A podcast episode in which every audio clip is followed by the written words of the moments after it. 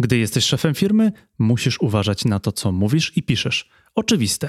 Twój wizerunek w social mediach może znaczyć dokładnie to samo, co Twoja firma. Nowe zlecenia, firma rośnie, przychodzą nowi pracownicy, nierzadko z lepszymi umiejętnościami. A klienci chcą pracować tylko z Tobą. Jak uniknąć sytuacji firma to ja? Tworzyć odpowiedni marketing B2B. Escola Mobile. Biznes masz w kieszeni. Do rozmowy zaprosiliśmy człowieka, który nadaje kierunek marketingowi w Polsce. To stuprocentowy ekspert i jednocześnie szef agencji marketingowej. Zapytamy o marketing B2B, jak tworzyć content, co pokazywać, na co zwrócić uwagę w komunikacji w social mediach. Nasz gość odpowie również na pytanie, jak rozwiązać problem, gdy wizerunek szefa równy jest obrazowi firmy. Jak wykorzystać osobę foundera do promocji pracowników? Co działa i jak układać procesy, aby klienci pracowali z firmą, a nie tylko z founderem? Zapytamy o miary sukcesu i minimalizowanie odwiecznych tarć na styku marketingu oraz sprzedaży. Podaj ten podcast dalej. Udostępnij go na Facebooku, LinkedInie, Twitterze, a najlepiej opowiedz o nim swoim znajomym. Rozmowa w formie wideo jest również na naszym kanale Escola Mobile na YouTube.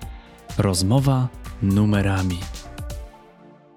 Dzień dobry, dzień dobry. Witam w Escola Mobile Live. Krzysztof Wojewodzic po tej stronie, a po drugiej stronie Artur Jabłoński, prezes, założyciel i król DigiTalk. I pierwsze co myślę, czy, co, co to jest za nazwa firmy DigiTalk i, i, i skąd się wziął taki pomysł? E, Arturze, tłumacz się. E, wiesz co, to jest fajne pytanie, bo w zasadzie słyszę je rzadko. Ja ci powiem jedną rzecz na wstępie, że jak zakładałem całą firmę, to pierwotny pomysł był taki, że nazwę ją Szwagropol, bo ta nazwa mi się bardzo podobała. Ta nazwa jest już zajęta niestety, ale wiesz, pomysł był taki, że ja raczej będę konsultantem, nie będę budował własnej organizacji, więc jedyną styczność z nazwą firmy firmy ludzie będą mieli na etapie faktury. Że wtedy będą, wiesz, już otrzymywali fakturę i to będzie taka dodatkowa humorystyczna beka, że zobaczą, że firma nazywa się na przykład Szwagropol Artur Jabłoński, ale finalnie stwierdziłem, że nie, trochę głupio, może to jednak pójdzie w innym kierunku, a mnie bardzo imponują nazwy, które są jakąś formą gry językowej. I digital, digital, zależy jak tam kto wymawia w tym momencie, to jest połączenie digitalu, czyli tym, czym my jako agencja się zajmujemy, i TOK mhm. od komunikacji. I taki był pierwotny pomysł, że to będzie właśnie pewna gra słów związana z komunikacją marketingową w świecie digital. Natomiast kiedy robiliśmy sobie nową wersję logo, kilka, no tak rok, półtorej roku temu, to projektant, który mi je zmieniał, uświadomił mi jednocześnie, że tam jest jeszcze drugie słowo ukryte, że tam jest digit jako numer. I to jest w ogóle fantastyczne pod tym kątem, że my zajmujemy się głównie działaniami performanceowymi, więc w tym momencie mówienie o TOK jako rozmowie numerami, digit, to w ogóle daje nam bardzo fajną platformę komunikacyjną. Więc nazwa wyszła trochę przypadkowo i bardziej z ambicji językowych, ale finalnie spila się całkowicie z profilem tego, co robimy. O czym będziemy rozmawiać dzisiaj z Arturem? Artur, jak pewnie wielu z Was wie, jest super ekspertem od digital marketingu, performance marketingu, właśnie tego, jak marki komunikują się cyfrowo. A dlaczego mówię ekspertem, a nie przedstawiam go tylko i wyłącznie jako prezes? Dlatego, że mm, jest jedną z moim zdaniem niewielu osób, które potrafią bardzo autentycznie łączyć rolę założyciela firmy, szefa, skutecznego przedsiębiorcy z osobą, która ma merytorycznie ogromną wiedzę w zakresie tego, jak robić skutecznie cyfrowy marketing, częściowo też cyfrową sprzedaż. I o tym będziemy rozmawiać właśnie o z jednej strony kwestiach merytorycznych, jak i o tym, jak łączyć rolę szefa z rolą kogoś, kto jest nim subject matter expert, e, tak, czy guru, e, tam różne nazwy się tam ostatnio pojawia, e, różne na LinkedInie sobie ludzie wrzucają, ambasador i tak dalej, mm, więc to mnie będzie bardzo, Arturze, ciekawiło. E, będę miał dla Ciebie też parę konkretnych zadań związanych właśnie z tym, jak robić marketing B2B.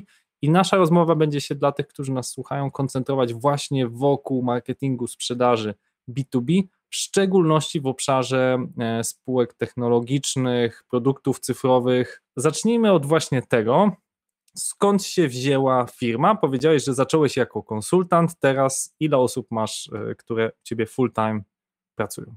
W chwili, gdy o tym mówimy, jest nas na pokładzie 40 osób, przy czym toczą się kolejne rekrutacje, więc pewnie w przeciągu paru tygodni będzie nas 45 osób. Myślę, bo tak tyle mamy mniej więcej obecnie otwartych stanowisk jeszcze w ramach poszczególnych zespołów, nazwijmy to dział realizacji, oraz takich stanowisk pobocznych, czyli rzeczy związane z HRM, Office Administration, czy na przykład z działem marketingu właśnie. No i właśnie, Arturze, ty jednocześnie, będąc e, szefem już 40-osobowej firmy, czy już musi być jakiś tam middle management, ktoś musi cię wspierać w tych procesach, choćby administracyjnych, jednocześnie tworzysz kursy learningowe, piszesz książki, e, udzielasz się w mediach społecznościowych. Powiedz mi, jak ci się to udaje? Wiesz co, trochę odpowiedziałeś na to pytanie, czyli z jednej strony mam wsparcie w domu, w sensie mimo, że mam rocznego synka i jest on niesamowicie angażujący, bo taki akurat jest z charakteru, to żona mnie bardzo mocno wspiera, dzięki czemu ja jestem w stanie, wiesz, mm, odejść powiedzmy od, od łóżeczka i zająć się jakimiś innymi rzeczami. A druga kwestia jest to po prostu mój zespół, który jest na tyle świetnie zorganizowany i mówię to z całym przekonaniem, bo to są słowa, które mówią nasi klienci przeważnie, że jeszcze nie widzieli agencji, która byłaby w taki sposób zorganizowana pod kątem procesów i poukładana po prostu wewnętrznie. E, I dzięki temu, że mam już w tej chwili tak naprawdę cztery osoby zarządzające poszczególnymi zespołami mm, i szefów poszczególnych pionów, to ja w tym momencie mogłem odkleić się do trochę zadań, jeżeli chodzi o samą firmę, związanych właśnie ze strategią, inwestycjami, nowymi kierunkami rozwoju, poszerzeniem portfolio produktowego czy współpracą oraz jednocześnie realizować właśnie te zadania kontentowe, czy pisać książki, czy kursy, bo jedno z drugim się bardzo mocno łączy, co też pewnie będziemy jeszcze poruszali, ponieważ ludzie, którzy trafiają do Digitoka, chcąc się na przykład doedukować w jakichś tematach Czasami zakupują sobie jakieś moje materiały albo po prostu czytają coś u mnie, a z drugiej strony jeszcze częstszą ścieżką jest to, że ktoś szukając rozwiązania jakiegoś problemu trafia na jakiś materiał ze mną w roli głównej bądź przeze mnie stworzony stwierdza, że hmm, gościu mądrze mówi, zobaczymy jaką tam ma firmę i finalnie ląduje jako jeden z naszych klientów, więc ja to traktuję po części jako działalność w ramach firmy po prostu. Mhm. E, to powiedz, pochwal się, ja mam twoją jedną książkę, ostatnio kupiłem, e, której jesteś współautorem. Powiedz, e, jakie książki w ostatnim czasie wydałeś, jakie kursy, powiedzmy, przeciągu ostatniego półtorej roku pandemia sprzyjała, miałeś pewnie dużo czasu, e, pewnie biznes stanął, więc była okazja na pracę kreatywną. Arturze. Ja chciałbym, żeby tak było, natomiast właśnie nam się w pandemii, my w pandemii mieliśmy Sturmengerang, okres burzy i naporu, ponieważ tuż po pierwszym uderzeniu COVID-a de facto pożegnaliśmy się mniej więcej z jedną piątą, jedną czwartą naszego portfolio klientów. Mówiąc pożegnaliśmy, mam na myśli różnego rodzaju zawieszenia umów, wstrzymania prac, nagłą zmianę kierunku bądź ograniczenie zakresu, więc mm, było nas wtedy, żeby nie skłamać, myślę, że jakieś 12-15 osób. I po tym dołku stwierdziliśmy, że nie, będziemy próbowali i działali dalej i okazało się, że bardzo mocno wystrzeliliśmy po tym momencie po prostu w górę, więc my w covid mieliśmy trzy razy więcej roboty e, niż normalnie i tak przez cały COVID znaleźliśmy się dokładnie w tym momencie, w którym jesteśmy teraz, co nie zmienia faktu, że na jakieś książki również znalazłem w tym, w tym okresie, w tym czasie czas. I to pierwszą z nich jest właśnie ta, którą z tego, co mówisz, nabyłeś sobie, czyli książka, której współautorem jest Marek Piastek. Zrozumieć marketing to jest taka próba wyłożenia tego, co ja właśnie sądzę o marketingu, głównie B2C, ale nie tylko, w sensie jak z mojej perspektywy, mojej i Marka, wygląda proces układania marketingu w firmie, jak się za to zabrać, wychodząc od klienta, produktu, po już działania performance'owej realizację. A drugą książką jest książka Skuteczna reklama na LinkedInie, bo to jest taki kanał, który szczególnie spółki technologiczne często interesuje, z uwagi na swoje bardzo dokładne możliwości targetowania, a jednocześnie jest to kanał, którego polskie firmy trochę się boją, tak wynika z doświadczeń naszych z klientami, czy rozmów po prostu z osobami zainteresowanymi tematem. Przede wszystkim z uwagi na to, że jest tam wciąż mało reklamodawców rynku polskiego, a z drugiej strony po prostu że koszty wejścia w reklamę na LinkedInie są kilkakrotnie wyższe niż na przykład reklamy na Facebooku. Więc jeżeli chodzi o publikacje, to powiedzmy to były takie główne dwie, które zajmowały mi ten ostatni rok, Świetnie. półtorej. A e-learning, bo masz też kursy, nie wiem czy jest ostatnio jakiś nowy kurs, czy cały czas jakby upgrade'ujesz ten, który wcześniej był dostępny? Czy jest kilka kursów, które mam i generalnie każdy kurs, który wypuszczam, biorąc pod uwagę, że panele e, reklamowe się zmieniają, muszę co jakiś czas aktualizować bądź rozszerzać o nowe treści. Ja w tej chwili mam, jeżeli się nie mylę, cztery kursy. Jeden właśnie o reklamie na LinkedInie do osób, które są zainteresowane tym, żeby w ten sposób do niego podejść i też powstał w czasie pandemicznym. E, drugi, całkiem niedawno wypuszczony, największa świeżynka to jest kurs copywritingu, bo ja byłem kiedyś copywriterem, a jeszcze wcześniej dziennikarzem w różnych portalach. Stąd rozumiem wagę słowa pisanego i zawsze też się śmieję, że byłem jednym z takich ostatnich prawdziwych copywriterów w agencjach reklamowych, którzy niczym w Madmenie pracowali w tandemie z grafikiem i opracowywali koncepty kampanii. I ja tak rozumiem słowo copywriter jako osobę odpowiedzialną za pomysł na komunikację, za całą platformę, a nie tylko tak jak się to rozumie dzisiaj, czyli bardziej twórcę kontentu, osobę piszącą jakieś, jakieś teksty. A oprócz tego musiałem właśnie praktycznie od nowa nagrać kilkanaście już chyba godzin kursu z reklamy na Facebooku i reklamy na Facebooku dla e-commerce. To są dwa osobne produkty. Z uwagi na to, że Facebook zrobił mi psikusa i dwa razy w ciągu roku zmienił cały panel reklamowy od strony wyglądu. Więc biorąc pod uwagę, że ma to być dla ludzi wygodne, intuicyjne i muszą mieć możliwość przeniesienia jeden do jednego tego, co widzą na ekranie do własnej praktyki, to musiałem zrobić to absolutnie od zera, więc było to parę godzin, parę dni nagraniowych, żeby sprawę wyrównać. To teraz zadam Ci pierwsze pytanie. No właśnie, przychodzę, jestem Twoim klientem, przeczytałem Twoją książkę, przerobiłem Twój kurs learningowy i e, chciałbym pracować z Arturem Jabłońskim. No i jakby, czy w ogóle jest taka możliwość, czy według Twojej strategii firmy to Ty mówisz dzień dobry, witamy w gronie klientów, a potem przedstawiasz specjalistę. Jak radzisz sobie z klientem, który mówi, ja pan napisał tą książkę, pan zrobił ten kurs, to ja chcę z panem pracować. Panie Arturze. Bardzo często się ta sprawa pojawia mm, i w zasadzie nie ma dnia, żeby ktoś o to nie pytał, w sensie osoby, które chcą ewentualnie z nami współpracować.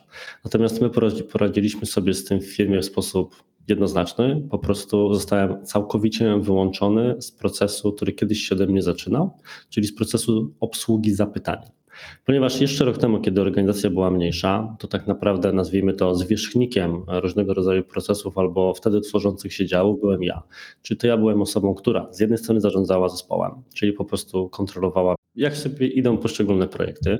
Z drugiej strony byłem głównym marketerem, czyli właśnie odpowiedzialnym za wszystkie kampanie, jakieś nasze inicjatywy i tak dalej. Z trzeciej strony, której nie ma, ale tak się zwykło mówić, właśnie byłem osobą, która zajmowała się sprzedażą. To do mnie wpadało każde zapytanie, to ja je kwalifikowałem bądź nie, tworzyłem ofertę w porozumieniu z zespołem i ją finalnie wysyłałem. I w momencie, kiedy ja byłem obecny w procesie sprzedaży, już nie mówiąc nawet o procesie realizacyjnym, to faktycznie było tak, że ciężko było zbudować autorytet pracowników czy moich współpracowników, no bo jak ktoś już chciał i zobaczył, że ja jestem w jakiejś części procesu, to zaczynały się później takie rzeczy typu, że maile wysłane tylko do mnie, ale nie do mojego zespołu, każde pytanie, próba dobicia się bezpośrednio do mnie, no a ja jednak w firmie mam inne zadania, szczególnie z czasem im bardziej się ona rozrasta, jestem już bardziej na szczeblu controllingowo-zarządczym i właśnie strategia i inne kierunki rozwoju, niż bieżąca kontrola działu realizacji, szczególnie kiedy zespół realizacji rozrósł się już do kilkudziesięciu osób, a nie kilku, kilkunastu, więc jedna osoba, która miałaby być obecna w każdym projekcie, to byłoby absolutnie absolutnie niemożliwe, szczególnie kiedy mam jeszcze te inne zadania pod sobą. I biorąc pod uwagę, że wówczas w firmie pojawiły się osoby odpowiedzialne za sprzedaż, za marketing, którym ja na przykład przekazywałem kontakty wpadające bezpośrednio do mnie, to z procesem i tak był problem. W sensie na przykład ktoś wysyłał zapytanie do mnie, ja przeprowadzałem pierwszą wstępną rozmowę, na przykład czy w ogóle widzimy tu jakiś potencjał współpracy, czy uważamy, że jesteśmy w stanie pomóc tej konkretnej branży czy firmie i później próbowałem przekierować kontakt dalej. Ale kończyło się to takim pewnym też rozczarowaniem, więc finalnie wygląda to w ten sposób, że jeżeli ktokolwiek wysyła zapytanie de facto, nazwijmy to bezpośrednio do mnie, albo do firmy, to albo nie ma mnie w ogóle w tym procesie, bo jeżeli wpada do firmy, to ja go nawet nie widzę, ewentualnie po czasie na spotkaniu takim raportowym, sprzedażowym, a jeżeli wpada do mnie, to ja od razu już w pierwszej konwersacji daję znać, że ja to przekazuję osobom z mojego działu. I jestem pod tym kątem na tyle nawet ostry, że czasami są osoby zdziwione, bo na przykład dostajemy zapytanie od kogoś, kto zna mnie z jakiejś konferencji, już nieważne. W każdym razie firma, która chciałaby z nami współpracować. I ja przekazuję to do naszego działu sprzedaży tam są dwie osoby, Magda i Mateusz, którzy zajmują się kwalifikacją tych lidów, rozmową sprzedażową oraz podejmują decyzję na temat tego, czy jakaś firma zostanie naszym klientem w porozumieniu z działem realizacji, czy nie. I czasami jest tak na przykład, że mówimy komuś, że no nie jest to segment czy branża, z którą współpracujemy, no jest to startup na bardzo wczesnym etapie rozwoju, więc to nie jest profil, któremu jesteśmy w stanie pomóc, przynajmniej tak uważamy, więc udzielają odmowy. I wtedy się zaczyna na przykład taka historia, że ktoś pisze do mnie, i pisze do mnie i oczekuje, że Artur, ale jak, czy tam panie Arturze, to niech pan, czy niech pan zmieni tę decyzję. Niech pan z nami współpracuje, bo my chcemy. A ja wtedy mówię, że nie, w sensie e, moi pracownicy mają swoją autonomię i ja teraz nie mogę override z angielska, nie wiem jak to, to powiedzieć po polsku, czasami zapominam w sensie nie mogę podjąć tych decyzji Oczywiście nie mogę tego zrobić, bo to podważałoby całkowicie ich autorytet. Więc ja na przykład mam ci się poddaję. Mówię, jeżeli Mateusz i Magda tak stwierdzili, a stwierdzili to na podstawie wskaźników, które wspólnie jako zespół wyznaczyliśmy i kryteriów, na które się zgodziliśmy, to ja nie będę zmieniał ich decyzji. Więc tego typu ciężkie rozmowy odbywają się cały czas. Wątpię, żeby one miały się kiedykolwiek skończyć. Jest to po prostu zawsze ryzyko wynikające z marki osobistej w biznesie i myślę, że każda inna firma, łącznie z Twoją, która jest w jakiejś części na markach osobistych oparta, się z tym problemem boryka. Ale cóż, no jest to jedyna, jedyna chyba droga, którą można pójść, żeby się też nie zajechać jako CEO, który miałby w każdym tym procesie gdzieś tam mącić. Tak, no, ja, ja, może Artur podzielę się z Tobą swoją historią, bo dla mnie wejście w coś, co dzisiaj się mówi, jak? Personal branding, tak, marka osobista, to, e, to był dla mnie trochę nieświadomy ruch, bo niestety nie mam doświadczenia w marketingu tak jak Ty. E, uznałem, że mm, na pewno zaufanie tworzy, zaufanie do osoby się ma, tak, i to tworzy potencjał do nawiązania jakiejś relacji biznesowej. O tym zresztą niedawno mówił też Konrad Weisske, chyba znana e, firma Spyrosoft, wspaniale rosnąca firma technologiczna, że właśnie jest osobą, która 20 lat siedzi w tym biznesie, więc łatwo było na tym zaufaniu pewne rzeczy zbudować. I ja dokładnie wyszedłem z tego e, samego założenia, ale zauważyłem u siebie takie etapy tego, te, tego brandu, tego jak to się tworzyłem tą markę osobistą w sposób, jak wspomniałem, nieświadomy. Czyli w pierwszym etapie właśnie zaczęły się podcasty, robiłem kursy e-learningowe związane stricte z branżą IT, z aplikacjami mobilnymi, czyli takie bardzo techniczne rzeczy, no naprawdę dla dość wąskiego grona, który zresztą można posłuchać jako pierwsze nasze 10-15 podcastów, które mówią, nie wiem, o pozycjonowaniu aplikacji mobilnych w App Store'ach. No to jest rzecz dla naprawdę bardzo wąskiego grona osób. E, w dalszej kolejności zauważyłem, że bardzo ludzi interesują takie bardziej ogólne tematy biznesowe, związane z IT, czyli na przykład, czy warto inwestować w aplikacje mobilne, albo czy warto robić aplikację mobilną i stronę www jednocześnie, jakie są różne frameworki. I to był taki powiedzmy drugi rok, taki, kiedy to był styk biznesu i IT. A w tej chwili zauważyłem, że grono moich słuchaczy i odbiorców interesują jeszcze szersze zagadnienia, i ta nasza rozmowa jest nieprzypadkowa, czyli wiele osób, jeżeli ma pojęcie już technologiczne, jak robić aplikacje, ma pojęcie pewne na, na temat takich strategii IT, chcę rozmawiać, no dobrze, no to mam produkt, jak go promować, w jaki sposób skutecznie go sprzedawać. E, I to też ewoluowało w mojej głowie, tak, żeby wyjść z pewnej niszy do bardziej, e, e, że tak powiem, globalnych tematów też pojawiły się dużo szersze zaproszenia. Na początku występowałem głównie na konferencjach typu For Developers, jakichś takich bardzo technicznych konferencjach. Moje kursy learningowe były bardzo techniczne, a potem to uległo, e, tak samo grono słuchaczy uległo pewnemu rozszerzeniu. O jakim czasie mówimy? Bo powiedziałeś o tych pierwszych mhm. odcinkach i teraz czy to się, to, czy ta zmiana, ona zaszła w przeciągu roku, czy dwóch, czy pięciu? Dość szybko, bo sama historia mojej takiej e, pracy na pełny etat w Escoli to są trzy lata, więc pierwszy rok to był faktycznie taka czysto ekspercka, mięsista wiedza o IT.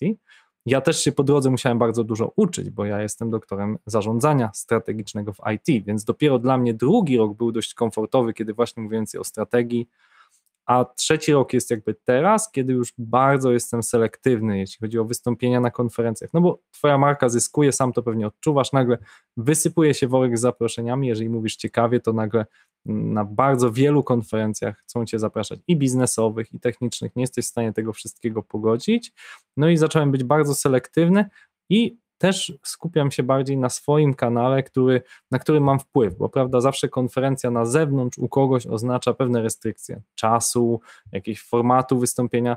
No a u siebie, tak jak jesteśmy teraz w podcaście, czy ty jak masz swój podcast, ty regulujesz, czy on ma trwać 15 minut, czy tak jak na przykład Escola Mobile trwa około godziny I, to pozwala mi na, na pełne wyciągnięcie informacji od ciebie.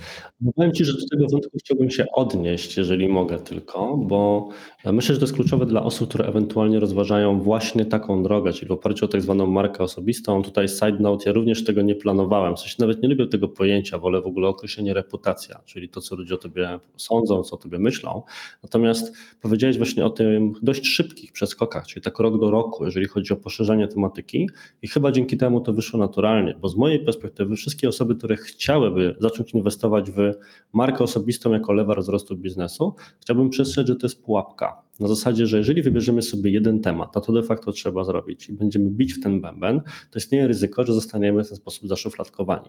To jest na przykład problem, który ja widzę u siebie i on sprawia, że jest mi też ciężej w zakresie promowania czy rozwoju firmy, ponieważ jeżeli ja swojego czasu bardzo mocno zajmowałem się wyłącznie płatnymi reklamami na Facebooku i jest spory ślad po mnie w internecie wokół tego tematu, to bardzo mocno pomaga nam to otrzymywać i sprzedawać e, ludziom reklamy na Facebooku jako usługę, ale naprawdę musimy się postarać, żeby ludzie się dowiedzieli, że mój zespół jest kompetentny jeszcze w bardzo dużej liczbie innych tematów, od innych kanałów performance'owych, potworzenie treści, układanie lejków marketingowych i tak dalej. I teraz Jedynym rozwiązaniem jest właśnie to, co ty zrobiłeś, czyli rozszerzenie przeze mnie swojej własnej tematyki, obszary, które na szczęście mnie interesują, ale myślę, że to jest pewne ryzyko dla osób, które mają swój wycinek wiedzy i tylko na nim chciałyby się skupić, a firma, z którą pracują, czy której są właścicielem, ma szerszy zakres, że jednak zawsze ten brand osobisty będzie prawdopodobnie silniejszy niż brand firmowy i może go lekko przyćmić pod kątem postrzegania portfolio usług realizowanych przez daną firmę. Masz rację, Artur, że pewne rzeczy się przyklejają, tak jak mówisz, właśnie płatne reklamy na Facebooku trochę się przykleiły do Twojej marki osobistej czy do Digitoka.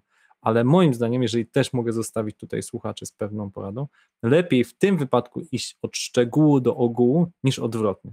Bo przepraszam bardzo, ale na LinkedInie mamy po prostu masę strategów marki, trenerów LinkedIna, no jakieś po prostu rzeczy, ludzi, którzy wrzucają jakieś takie dość ogólne hasła strategiczne, jakichś takich hustlerów. E, ja nie wiem do końca, jakie są wyniki poszczególne tych osób w, w zakresie ich wyników finansowych, ale dla mnie oni dają bardzo mało wartości. Tak mówię ogólnie, bo są, są osoby naprawdę wybitne w tym zakresie.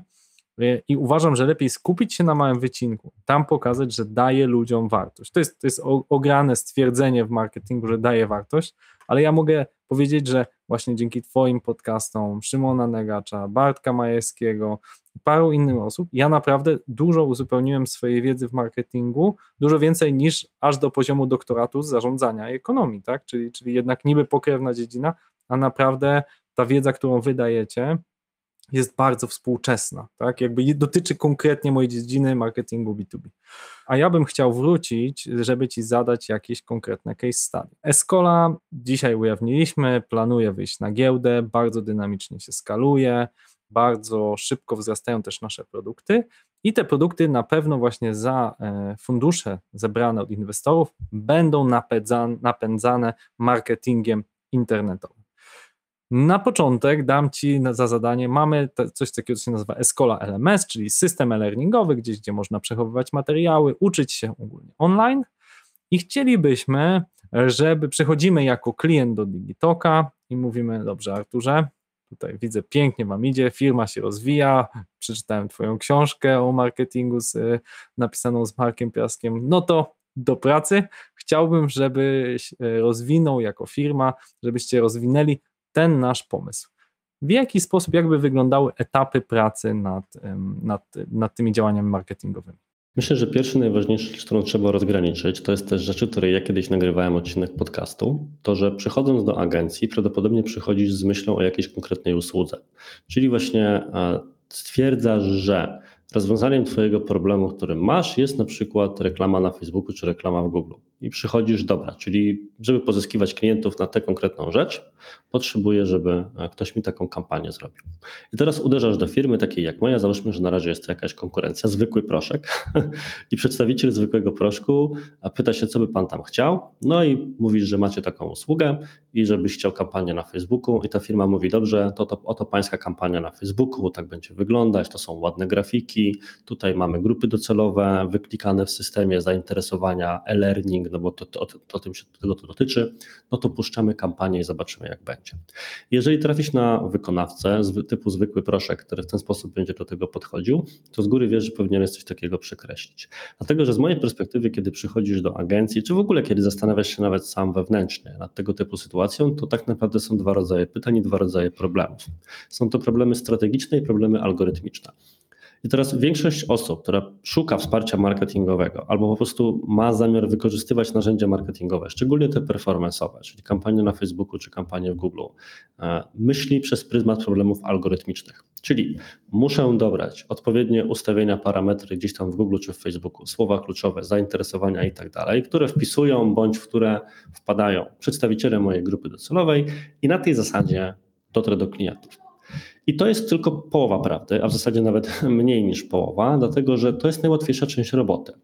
Bardzo szybko osiąga się sufit możliwości, albo przynajmniej takie e, zgodnie z Pareto wystarczająco dobry poziom znajomości czy Google'a, czy Facebooka, żeby nie musieć więcej grzebać. Czyli da się powiedzmy dojść do poziomu tak zwanych na Facebooku grup niestandardowych, podobnych, remarketingu, kilku zainteresowań i de facto już wiesz, że twoja grupa docelowa jest dobrze dobrana. W sensie, że tam po drugiej stronie są ludzie, na których ci zależy. I to, co może zaskoczyć niektóre osoby po drugiej stronie, to że niezależnie od tego, czy będziesz promował snopowiązałki, czy rozwiązanie IT do e-learningu, to pewien zakres działań, czy pewna struktura tych kampanii, metodyka działania jest de facto identyczna. Znaczy jest to dość powtarzalny proces, który trzeba przejść, ponieważ prawdziwa robota marketingowa i prawdziwe wyzwanie, i na tym powinna się skupić agencja i o tym przede wszystkim z klientem rozmawiać, a klient na taką rozmowę powinien być przygotowany, to jest rozmowa o problemie strategicznym. Czyli jak de facto, co to jest za produkt, jakie są jego, co on właściwie daje, czym on się różni od innych konkurencyjnych rozwiązań, czy rynek jest w ogóle na to gotowy, czy rynek wie, co to jest. Ja sobie kiedyś ukułem i to właśnie w naszej książce z Markiem jest takie powiedzenie, czy zajmujesz się przekonywaniem przekonanych, czy przekonywaniem nieprzekonanych. Czyli czy rynek jest świadomy Twojego rozwiązania i szuka takiego rozwiązania jak Twoje, bo wie, że potrzebuje platformy do e-learningu, więc Twoja robota jest prostsza, czy raczej ma problem, typu potrzebuje w jakiś sposób zarządzać wiedzą z organizacji, trochę szyję, bo nie wiem do końca oczywiście na czym polega produkt, jeszcze tego launcha nie widziałem. I ma szereg rozwiązań, tudzież koncepcji rozwiązania, które mógłby podążyć, ale nie wie na przykład, że istnieje takie rozwiązania jak twoje. Więc ty trochę musisz najpierw wyjść na przykład od zbudowania samej świadomości tego typu rzeczy. Niezależnie od tego, na jakiej sytuacji konkretnie byśmy byli, to ja bardzo lubię wychodzić od, jednego, od jednej rzeczy, która moim zdaniem jest podstawą w marketingu B2B nowocześnie rozumianym i to są treści. Bo e, takie zdanie, które lubię powtarzać często właśnie czy w webinarach, czy w podcastach, czy w każdym innym materiale, to jest, że docieranie do grupy docelowej, czyli targetowanie e, po prostu kampanii marketingowych, nie da się go dobrze zrobić w oparciu o możliwości samych narzędzi. Prawdziwym targetowaniem są treści, które człowiek poszukuje. Ponieważ każdą kampanię, czy każdy namysł nad, nad tym, jak coś promować, zaczynamy od zadania sobie prostego pytania. Co ci ludzie czytają i gdzie są? Czyli gdzie ja mogę znaleźć tych ludzi? Na przykład, czy to będą fora dla programistów, czy to będą jakieś grupy zamknięte, czy to będą konkretne tytuły prasowe, mediowe, czy cokolwiek innego. A druga sprawa to jest, jakie oni mają problemy w codziennej pracy, na które szukają odpowiedzi. I to się trochę, to trochę, to brzmi jak content marketing, tak szeroko rozumiany, ale to nie jest do końca to, a przynajmniej nie rozumiane w klasyczny sposób. Bo większość osób, która myśli o marketingu opartym o treściach, czy to będzie w B2B, czy w B2C, to myśli przez pryzmat, no musimy pisać wpisy w Google, które się będą dobrze pozycjonowały, one będą generowały dużo ruchu, a później my na podstawie tych artykułów będziemy docierać do ludzi tu wtrącę Artur taką anegdotę, bo to ważne, co powiedziałeś, że bardzo często content marketing, szczególnie we współpracy z agencją, polega na tym, że agencja robi to, co działa, buduje dużo klików, bo często są z tego rozliczani, duży ruch.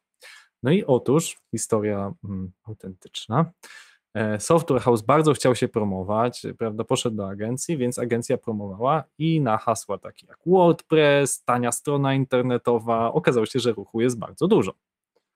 Tylko pytanie, czy ty jako szef software house'u chcesz robić strony na WordPressie i pozycjonować się na takie hasła i robić strony za 600 zł, gdzie ludzie, jest ogromny popyt, jest też jakby dość spora podaż, tylko nie ma żadnej marży, tak? I to jest taki dla mnie e, przykład, który jakby wiem, że się zdarzył, fajnie, agencja dostarczała wspaniałe wyniki, wspaniałe SEO, tak, dużo, e, WordPress się pojawiał po prostu bardzo często w blogpostach, dużo treści, piękne sukcesy, tylko potem, jak przychodziło do zmonetyzowania tego na jakichś fajnych klientów, ups, tu pojawił się problem. Więc to, to, to o strategii content marketingowej w pełni się zgadzam, że nie chodzi o liczby, tylko o to, żeby mieć, no może trochę mniej, ale takich klientów, na których nam zależy. Powiem Ci, że uzupełniając to, my mamy swoją metodologię mm, właśnie takiego marketingu B2B, ale nawet też nie tylko, bo to też można w B2C zastosować wiele z tych taktyk, e, która jest oparta właśnie na różnych literkach P. Jeszcze się nie możemy w firmie zgodzić, bo to się cały czas tworzy, ile tych P będzie, 6P czy 7P, więc takie rozwinięcie starego, wiesz, kotlerowskiego innych P, to są takie nowoczesne P. I takie dwa, powiedzmy P, co do których się wszyscy zgadzamy, to że w marketingu B2B sprzedają e, przykłady i procedury. O co chodzi? Czyli jeżeli masz skupić się na tworzeniu dwóch rodzajów treści, które mają pokazać, że Twoja usługa, produkt, cokolwiek e, jest wartościowy, to po pierwsze, a po drugie jest lepszy niż inne rozwiązania konkurencyjne na rynku, no to wiadomo, że kupowanie czegoś takiego jest po części kotem w worku, tudzież nawet zapisywanie się na jakiś trial czy cokolwiek. Więc potrzebujesz dwóch rzeczy. Pierwsze, co potrzebujesz, to potrzebujesz przykładów, czyli kto już z tego skorzystał i odniósł sukces. Jeżeli takie przykłady na przykład już masz, bo nie wiem, produkt był opracowywany wspólnie z jakimś szeregiem klientów testowych, czy jakkolwiek to wygląda. My na przykład tak wprowadziliśmy u siebie, u siebie nową usługę, którą są audyty UX. Więc zamiast jak typowa agencja zrobić to w ten sposób, że zatrudniliśmy sobie uksowca i będziemy je sprzedawać, to najpierw sobie zatrudniliśmy uksowca, potem zrobiliśmy kilka testowych wdrożeń dla wybranych klientów, z którymi pracujemy wiele lat, żeby dodatkowo podkręcić przy okazji wyniki kampanii.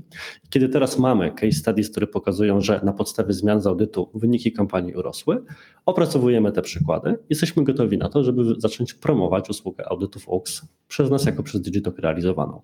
I to jest pierwszy element układanki. Natomiast oczywiście załóżmy, że mamy teraz ponownie Twój produkt, który nie ma jeszcze przykładów wdrożeń, to jest załóżmy, że nie ma, więc jest to drugie P, czyli procedury. To, co uważam, że e, czego klienci oczekują, gdzieś chcieliby wiedzieć, to że Ty masz jakiś poukładany sposób działania tejże rzeczy. To jest szczególnie istotne w usługach, ale też w powiedzmy wdrażaniach produktów i tak dalej. Dlatego, że najgorsze co jest, to jest tak w marketingu, na przykład jest taki marketing partyzancki, nie? że wszystko jest robione, wiesz, ad hocowo coś wymyślamy, raz w tym kierunku idziemy, raz w innym. Natomiast klienci oczekują, że ty podążasz jakąś ścieżką. Więc jeżeli na przykład ludzie e, nie mają pewnych rzeczy opisanych na stronie przedstawionych, jak one są robione, to klient po drugiej stronie nie ma pewności, czy to jest wiarygodne, czy, to jest, czy rzeczywiście możemy liczyć na powtarzalną jakość. I mówimy tutaj nawet o najbardziej podstawowych rzeczach.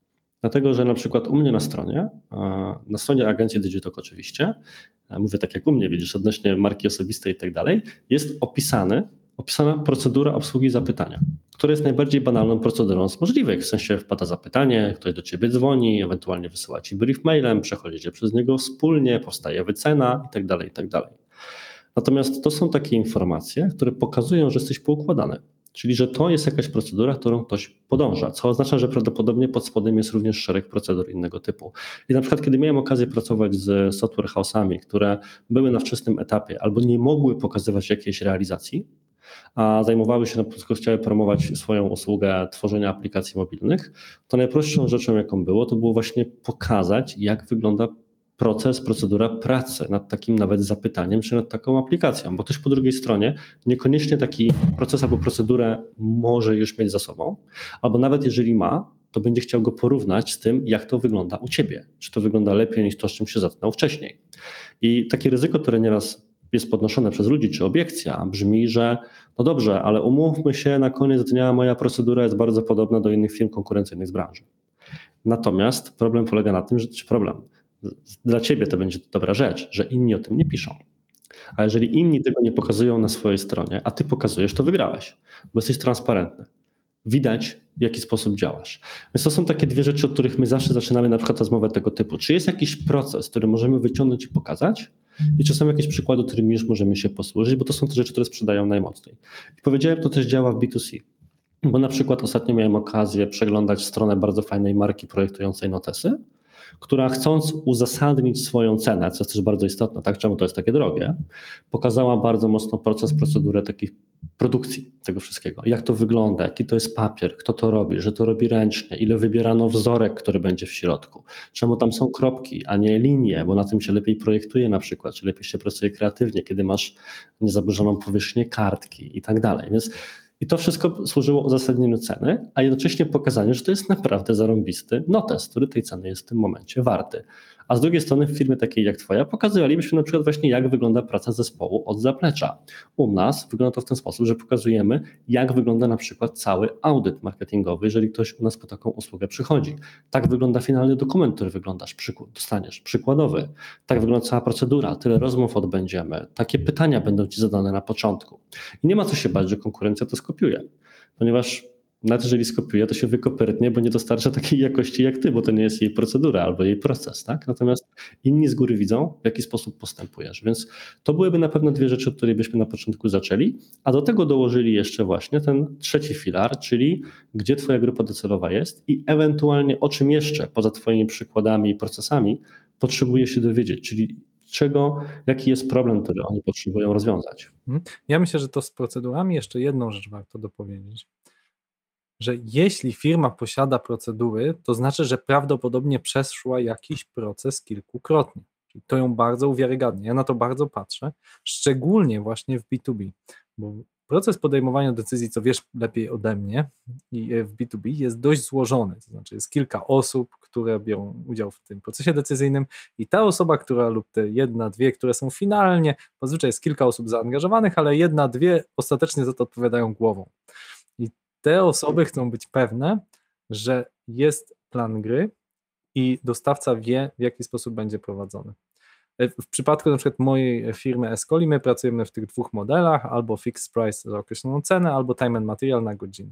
I niezależnie co wybierze klient, bo to mniej więcej pół na pół się rozkłada, e, to kluczowe jest, że ten klient chce wiedzieć, jakie będą te sprinty, w jaki sposób będziemy pracować, co, jaka jest rola project managera, e, i jakby kto za co odpowiada, co ma dostarczyć klient. Jeżeli widzi, że my się zastanawiamy i, i co zrobić, co na jakim etapie, no to co, to oni wiedzą, już to zrobili kilkukrotnie, czy nie wiedzą. Jeżeli my mówimy, będzie to, to, to jako kolejne kroki i e, wręcz pewne swoje procesy, drogi kliencie, musisz podpasować pod nas, bo dzięki temu osiągniesz swoje cele, to to jest e, moim zdaniem coś, gdzie wygrywasz klienta, tak, że masz dokładny plan.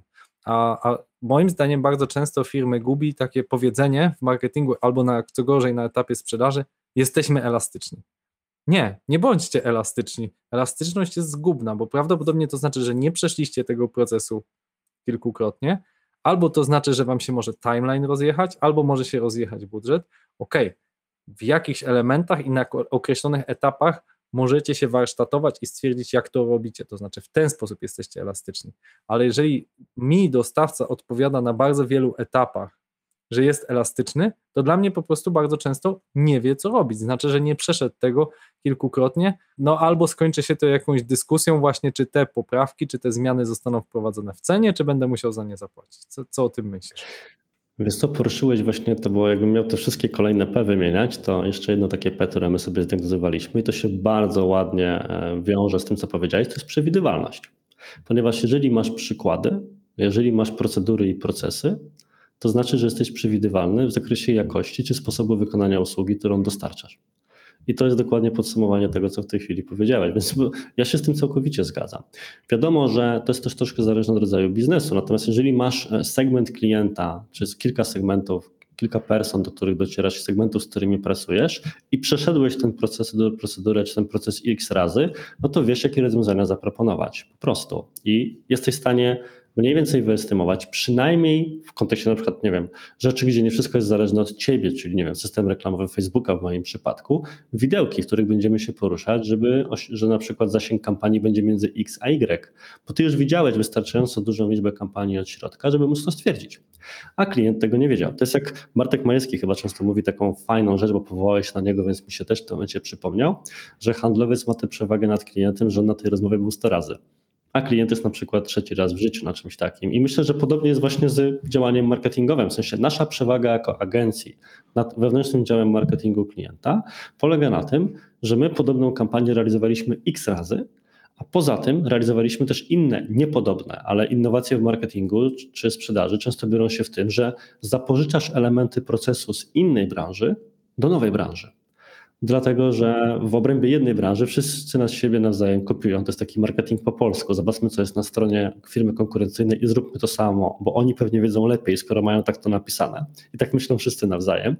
Natomiast prawdziwa innowacja jest tam, gdzie patrzysz, o, w tamtej branży działa tego typu proces. A co by się stało, gdyby wdrożyć coś podobnego u nas? I nagle się okazuje, że to rozwala rynek, bo to jest pewna wartość, czy sposób właśnie procedura, czy proces realizacji usługi, której, z którą jeszcze nikt danej branży się na przykład nie zetknął.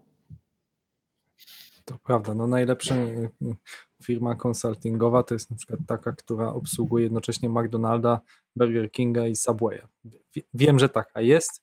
Z grzeczności i przez NDA nie za bardzo mogę powiedzieć jaka, ale to jest siła, tak? Jeżeli widzisz, co robi McDonald's i konsultantem jesteś dla Burger Kinga, możesz no, przemycić, co, co działa, bo wiesz, bo wiesz, co działa. To jest ciekawe, że nie mają umów, które zakazałyby im tego typu współpracy. E, jak już o tym mówimy, o tym, co działa, e, to powiedziałeś, jaki jest plan, tak, procedury, e, procesy, kwestie związane z przewidywalnością, ale ja chcę Cię zapytać, dobrze, Arturze, zrobiłeś mi tą kampanię, ustaliśmy strategię, zapuściliśmy te algorytmy, one się uczą, co sprawia, że Escola LMS się sprzedaje. Tak, mamy już pierwszego, akurat w tym ty powiedziałeś, że nie mamy klienta, my już mamy klientów, mamy kilku pierwszych klientów, natomiast to jest wdrożenie, które kosztuje tam powiedzmy od 100 tysięcy do pół miliona, więc to jest, to jest, każdy klient jest no, sporo waży, sporo jest warty, marżowość jest wysoka, więc teraz kluczowe jest pytanie właśnie jak to zeskalować, możemy się oprzeć o pewne przykłady, no i teraz kluczowe pytanie, skąd ja wiem, że to co mi dajesz działa, tak, jakby w jaki sposób to mierzycie, że działania, które oferuje Digitalk są skuteczne. Dużo mówi się o tym performance marketingu. Mi się bardzo podoba ta nazwa, ona tak dobrze brzmi, bo to znaczy, że jakby płacę za sukces. E, więc pytanie, jak działacie i jak mierzycie ten sukces? To jest pytanie na osobny podcast prawdopodobnie. Mm, natomiast to trochę zależy od tego, jak skomplikowany masz produkt czy usługę. Bo inaczej wygląda rozmowa, jeżeli masz sklep internetowy z odzieżą damską, który prowadził już kampanię, przejmujesz go i Twoim zadaniem jest sprzedawać więcej w konkretnym oknie czasowym. I już na w punkcie wejścia wiesz, że cykl zakupowy u klienta trwa 3 tygodnie, znaczy przepraszam 3 dni przeważnie i nie ma problemu. I jest tylko jeden punkt styku, bo ktoś widzi na Facebooku, o fajna kiecka, wchodzi i kupuje, albo wchodzi z Google, razu kupuje. A innym problemem jest, jeżeli pracujesz z deweloperem budowlanym albo z firmą IT, bo w zakresie, nie wiem, kolokacji serwerów z data center i okazuje się, że proces w ogóle od problemu do tego typu koncepcji rozwiązania i finalnie podpisania umowy trwa na przykład 6 miesięcy. Albo w deweloperce mieszkaniowej od zapytania po, po sprzedaż mieszkania przeważnie według badań bodajże Polskiego Związku Firm Deweloperskich trwa to około 3 miesięcy. I po drodze jest kilkanaście kanałów, z którymi człowiek się styka. Więc to pytanie skłania mnie zawsze do takiej refleksji, którą, mm, która uważam jest wypaczeniem idei mierzenia w marketingu online. Bo do tej pory było tak, że ludzie się wkurzali, że marketing jest niemierzalny, a przynajmniej tak im się wydawało. Pojawił się performance marketing, gdzie jesteś w stanie sprawdzić historię każdego kliknięcia, a to doprowadziło do patologii w drugą stronę. Czyli teraz wszyscy skupiają się na tym, czy ta konkretna osoba kupiła po tym, bo czy złożyła zapytanie, bo wyszła z Facebooka wczoraj, czy z Google'a wyszła, czy z LinkedIna wyszła, czy do nas maila wysłała z jakiejś automatyzacji. A z mojej perspektywy marketing, komunikacja marketingowa, branding, cokolwiek, jest czymś zdecydowanie bardziej skomplikowanym niż wczoraj e, zobaczył, dzisiaj kliknął, jutro kupił. Jakby nie było, mamy cały etap lejka marketingowego i szereg elementów, co prowadzi nas do pytania Twojego i odpowiedzi w miarę prostej, czyli tak zwanej tematyki atrybucji. Więc pierwszą rzeczą, którą w ogóle trzeba wówczas poruszyć, to jak wygląda cała ścieżka od pierwszego kontaktu klienta z produktem, firmą, usługą, czy pierwszego wyszukiwania jakiegoś materiału, który się na przykład stworzy, jak wygląda, ile razy z jakimi materiałami po drodze on się styka i, co, i jak później wygląda cały proces, kiedy on składa, e, wpada na to, żeby złożyć zapytanie i finalnie do momentu jego złożenia. Ile on trwa i z jakimi materiałami, z jakimi punktami styku człowiek po kolei się wówczas zderza. I na to się nakłada wówczas tak zwane modelowanie atrybucji pod kątem jakiegoś własnego modelu. Czyli jeżeli wiemy, że człowiek średnio na przykład przechodzi cztery kontakty z marką, e, takie, takie materiały przez taki, taki czas, to jesteśmy w stanie wówczas spojrzeć bardziej kompleksowo na wszystkie działania, które realizujemy. Bo najgorsze, co można sobie zrobić, i widziałem to wielokrotnie na różnych przykładach, to że ktoś na przykład dla uproszczenia realizuje kampanię w Google i Facebooku. I na przykład są takie branże, gdzie Facebook sprawdza się gorzej w takim bezpośrednim wpływaniu na wyniki kampanii. Przeważnie jest to na przykład też taka deweloperka albo właśnie też działy e, firmy IT. Bo z Google jak ktoś wpadnie, no to szuka konkretnej rzeczy i składa zapytanie, a z Facebooka na przykład ludzie wchodzą albo zostawiają te wszystkie formularze lidowe i później z tego nic bardzo nic nie ma. No to wtedy tak czasami zaczepnie mówimy klientowi, no to wyłączmy te kampanie na Facebooku i zobaczymy, co się stanie. I nagle się okazuje, że jak wyłączysz tę kampanię, to wszystkie inne wskaźniki idą w górę, ale przynajmniej nie te sprzedażowe. Koszty rosną, e, koszt dotarcia rośnie, e, spada liczba zapytań i tak dalej. Dlaczego? No bo to jest trochę jak z reklamą na YouTubie.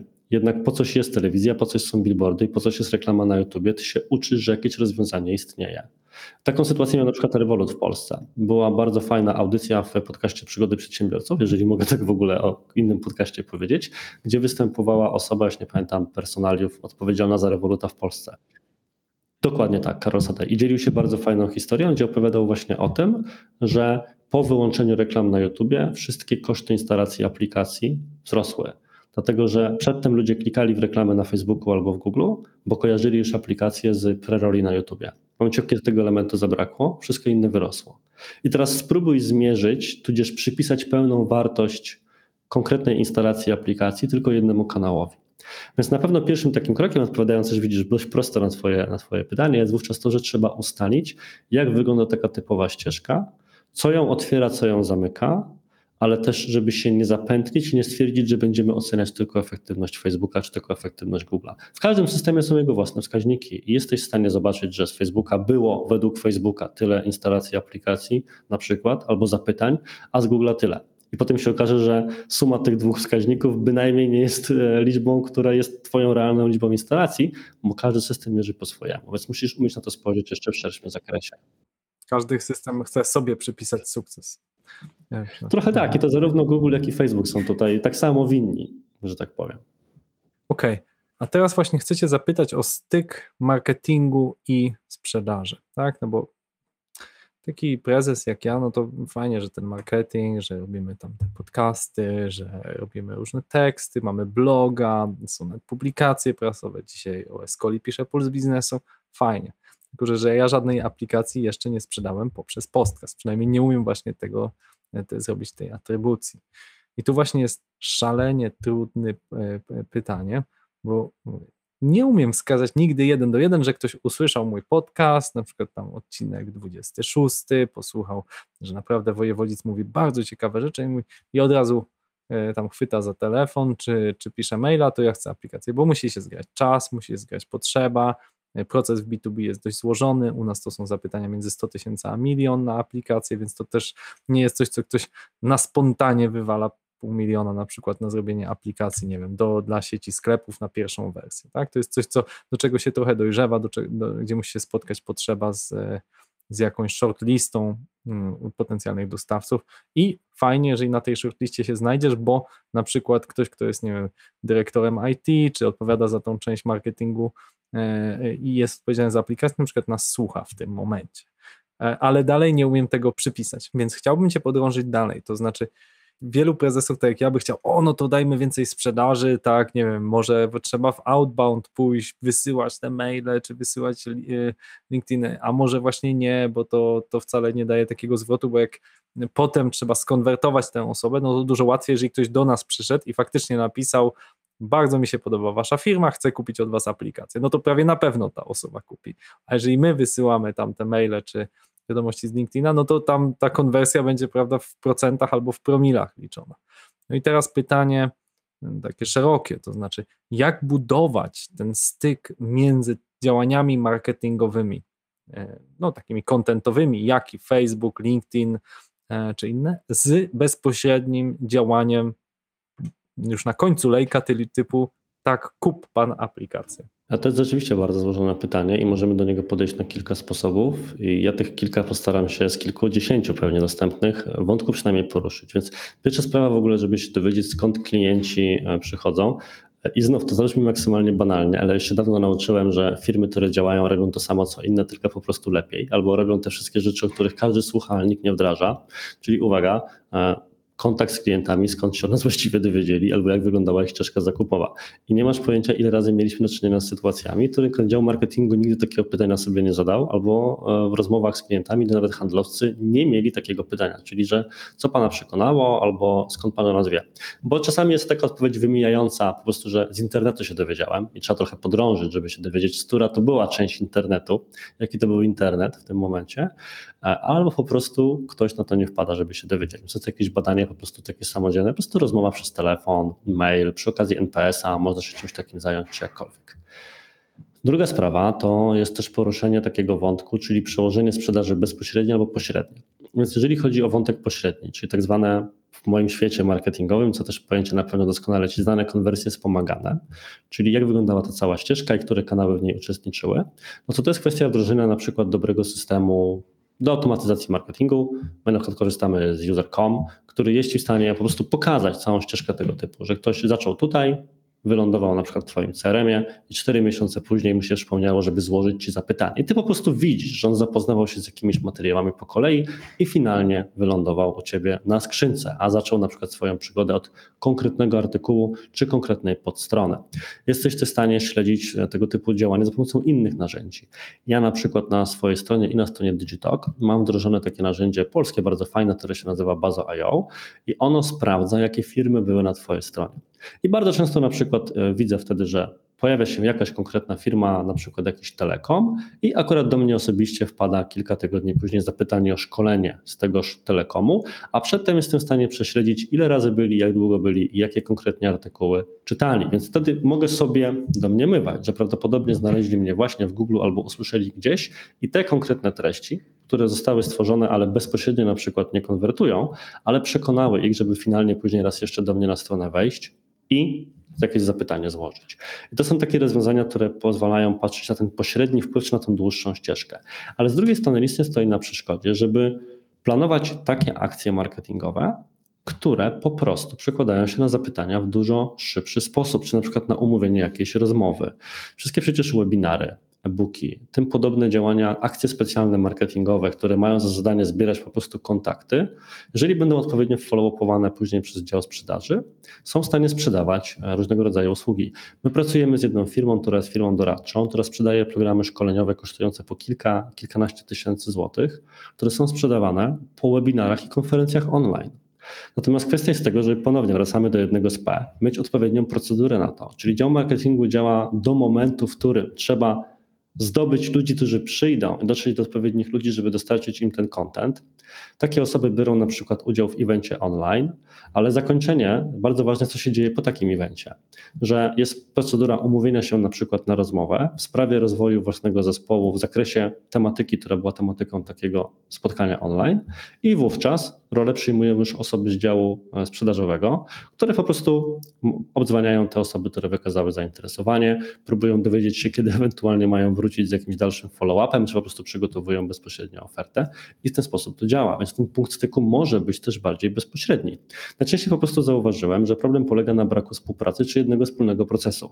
Marketing robi swoje do pewnego momentu, później gdzieś tam wysyła tę bazę pozyskiwanych kontaktów, albo nawet to się po prostu nie dzieje, a handlowcy robią sobie swoje, pozyskują sobie coś samodzielnie, albo biorą to, co dostali z marketingu, ale nie ma żadnej próby prześledzenia całej ścieżki i na przykład oceny jakości zapytań z konkretnej akcji marketingowej. Mieliśmy na przykład webinar, zrobiliśmy e-booka na jakiś temat, e, mamy artykuły w sieci i to wszystko jest w taki sposób oskryptowane, mówiąc najprościej, żebyśmy wiedzieli, że z tej konkretnej automatyzacji, sekwencji, webinarium czy materiału wpadło zapytanie XYZ i możemy później ocenić jego potencjał, czy perspektywie trzech miesięcy to właśnie to zapytanie do nas wróciło albo je udało się domknąć, żebyśmy wiedzieli, że ta konkretna akcja zakończyła się sukcesem. Więc no myślę, że temat jest naprawdę, naprawdę duży, ale to, co bym chciał podkreślić, to że da się zarówno bezpośrednio patrzeć w krótszej perspektywie czasowej, czy coś się przykłada na zapytania, czy nie, albo jeżeli nie na zapytania, to przynajmniej na to, że udało nam się dotrzeć do lidów, które są z naszej perspektywy sprzedażowo i marketingowo kwalifikowane. Czyli rzeczywiście, że przygotowaliśmy materiał, który ktoś zobaczył, i to przyciągnęło odpowiednich ludzi. Arturze, teraz chcę zapytać trochę wybiec w przyszłość, bo mm, najnowsze iOS, teraz chyba 14.6, mm, tak jest. najnowsze Safari, stara się stworzyć taką rzeczywistość, która chyba ma nazwę cookieless, tak? czyli że no nie chce, Apple nie zarabia na śledzeniu za bardzo, więc oni chcą usunąć tą część internetu i widzę, że powoli inne przeglądarki zaczynają też o tym poważnie myśleć, inni dostawcy. Jest to pewnie bardzo nie na rękę Google'owi, ale jak to wielcy giganci coś wymyślą takiego, żeby niby nie było cookiesów, ale jakieś śledzenie było. Więc ty jesteś pewnie osobą, która jest w stanie trochę powróżyć e, z odsłuchów prasowych i, i od tego, co zapowiadają giganci. Czy czeka nas przyszłość tego, że będzie bardzo trudno śledzić nas w internecie jako klientów, a więc dla digital marketerów będzie trudniej oferować te dedykowane, dobrze targetowane reklamy, czy może Twoim zdaniem coś zostanie wymyślone, to już nie będzie cookies, będzie się nazywało nuggets albo jeszcze inaczej i w jakiś inny sposób będzie można nas trakować, żeby właśnie tak jak mówisz, stwierdzić, kto tak naprawdę jaką drogę przeszedł. Żebym był w 100% wiarygodny we wróżeniu, to musiałbym mieć na imię Maciej, a nie mam.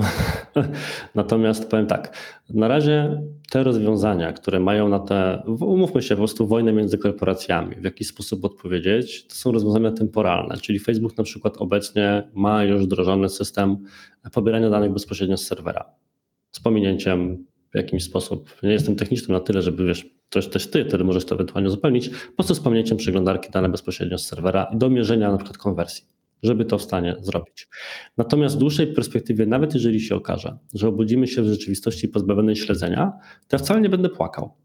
Dlatego, że po pierwsze, e, niecałymi cookiesami świat żyje są właśnie maile, zapytania, ścieżki, które robimy, konkretne landing pages, z których ktoś się do nas zgłasza i to jeszcze jestem w stanie sprawdzić, że ktoś jednak przeszedł do Tak, bo wewnątrz własnej stronie. aplikacji, wa warto to podkreślić, bo nie wszyscy słuchacze to rozumieją, że wewnątrz własnej aplikacji, nie wiem, mobilnej, czy wewnątrz własnej strony, zawsze będziesz mógł odsłuchiwać dane. Problem z cookiesami jest taki, że jak wejdziemy na stronę Onet i on tam udostępnia te dane, to one dwie wszystkie kolejne strony, na które wszedłeś, e, jeżeli nas mm -hmm. słuchasz i wchodzisz na stronę Onetu.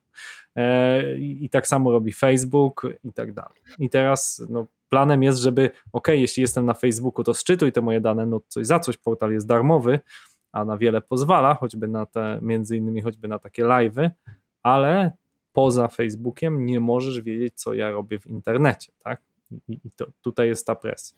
Czy z mojej strony mam nadzieję, że to nie wejdzie w takiej hardkorowej formie, pewnie jakoś się dogadają, to jest to tylko moja nadzieja, natomiast nawet jeżeli to wejdzie, to nie będę się martwił kończąc właśnie poprzednią myśl, ponieważ dzięki temu e, odejdziemy od tej drugiej strony skali.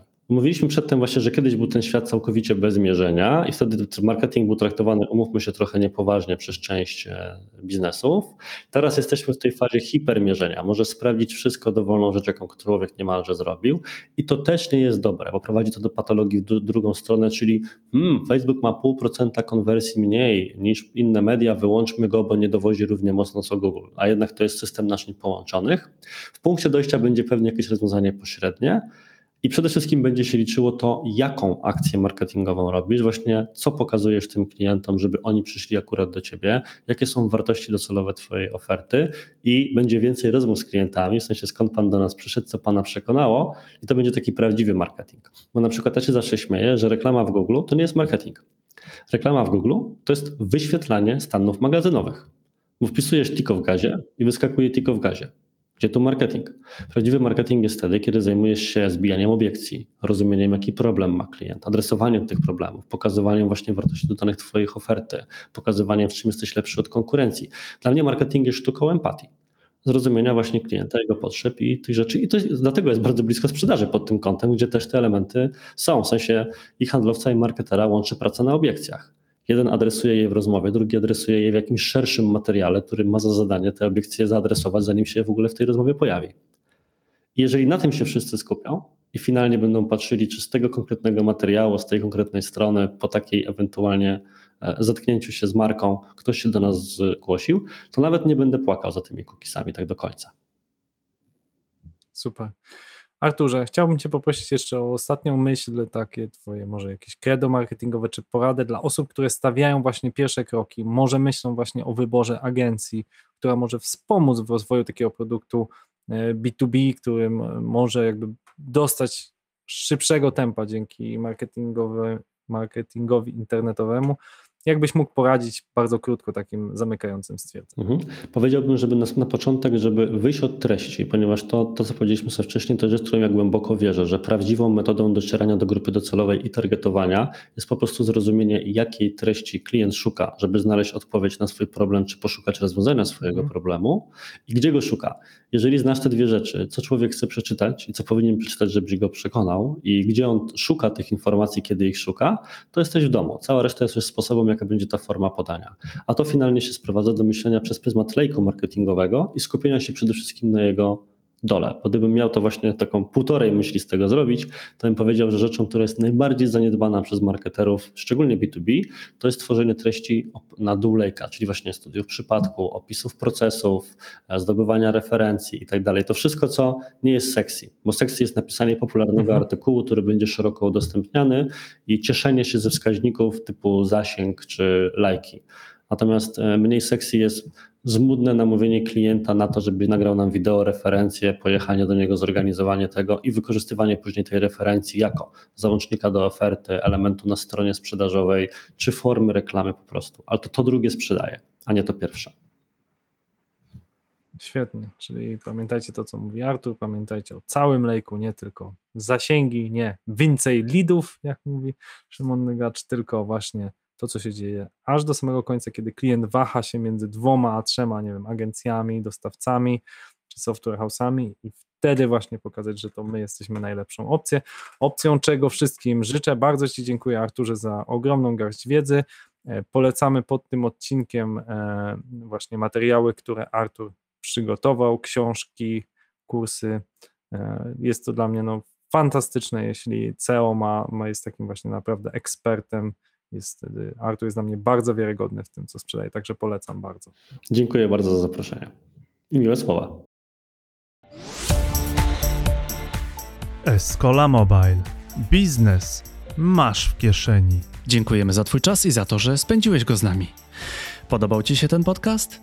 Podaj go dalej. Udostępnij go na Facebooku, LinkedInie, Twitterze. Najlepiej opowiedz o nim swoim znajomym. Być może w Twoim otoczeniu jest ktoś, kto potrzebuje wsparcia marketingowego. Od tego podcastu może zacząć się niesamowita marketingowa przygoda. Escola to po portugalsku szkoła. W szkole dzielimy się wiedzą. Pomóż nam szerzyć dobre treści. Jeżeli używasz ekosystemu Apple, wejdź na Apple Podcasts, daj nam 5 gwiazdek i fajny komentarz do tego podcastu. Im więcej gwiazdek i ocen, tym bardziej kocha nas algorytm i tym częściej poleca nas innym. Właśnie dzięki kilku zdaniom i pięciu gwiazdkom. Słuchasz nas w swojej ulubionej aplikacji podcastowej? Sprawdź, czy masz wciśnięty przycisk subskrybuj, obserwuj. W ten sposób nie przegapisz kolejnych odcinków. To był 84. odcinek podcastu Escola Mobile. Gościliśmy Artura Jabłońskiego, szefa agencji Digitalk. Rozmawialiśmy o marketingu B2B. Do usłyszenia.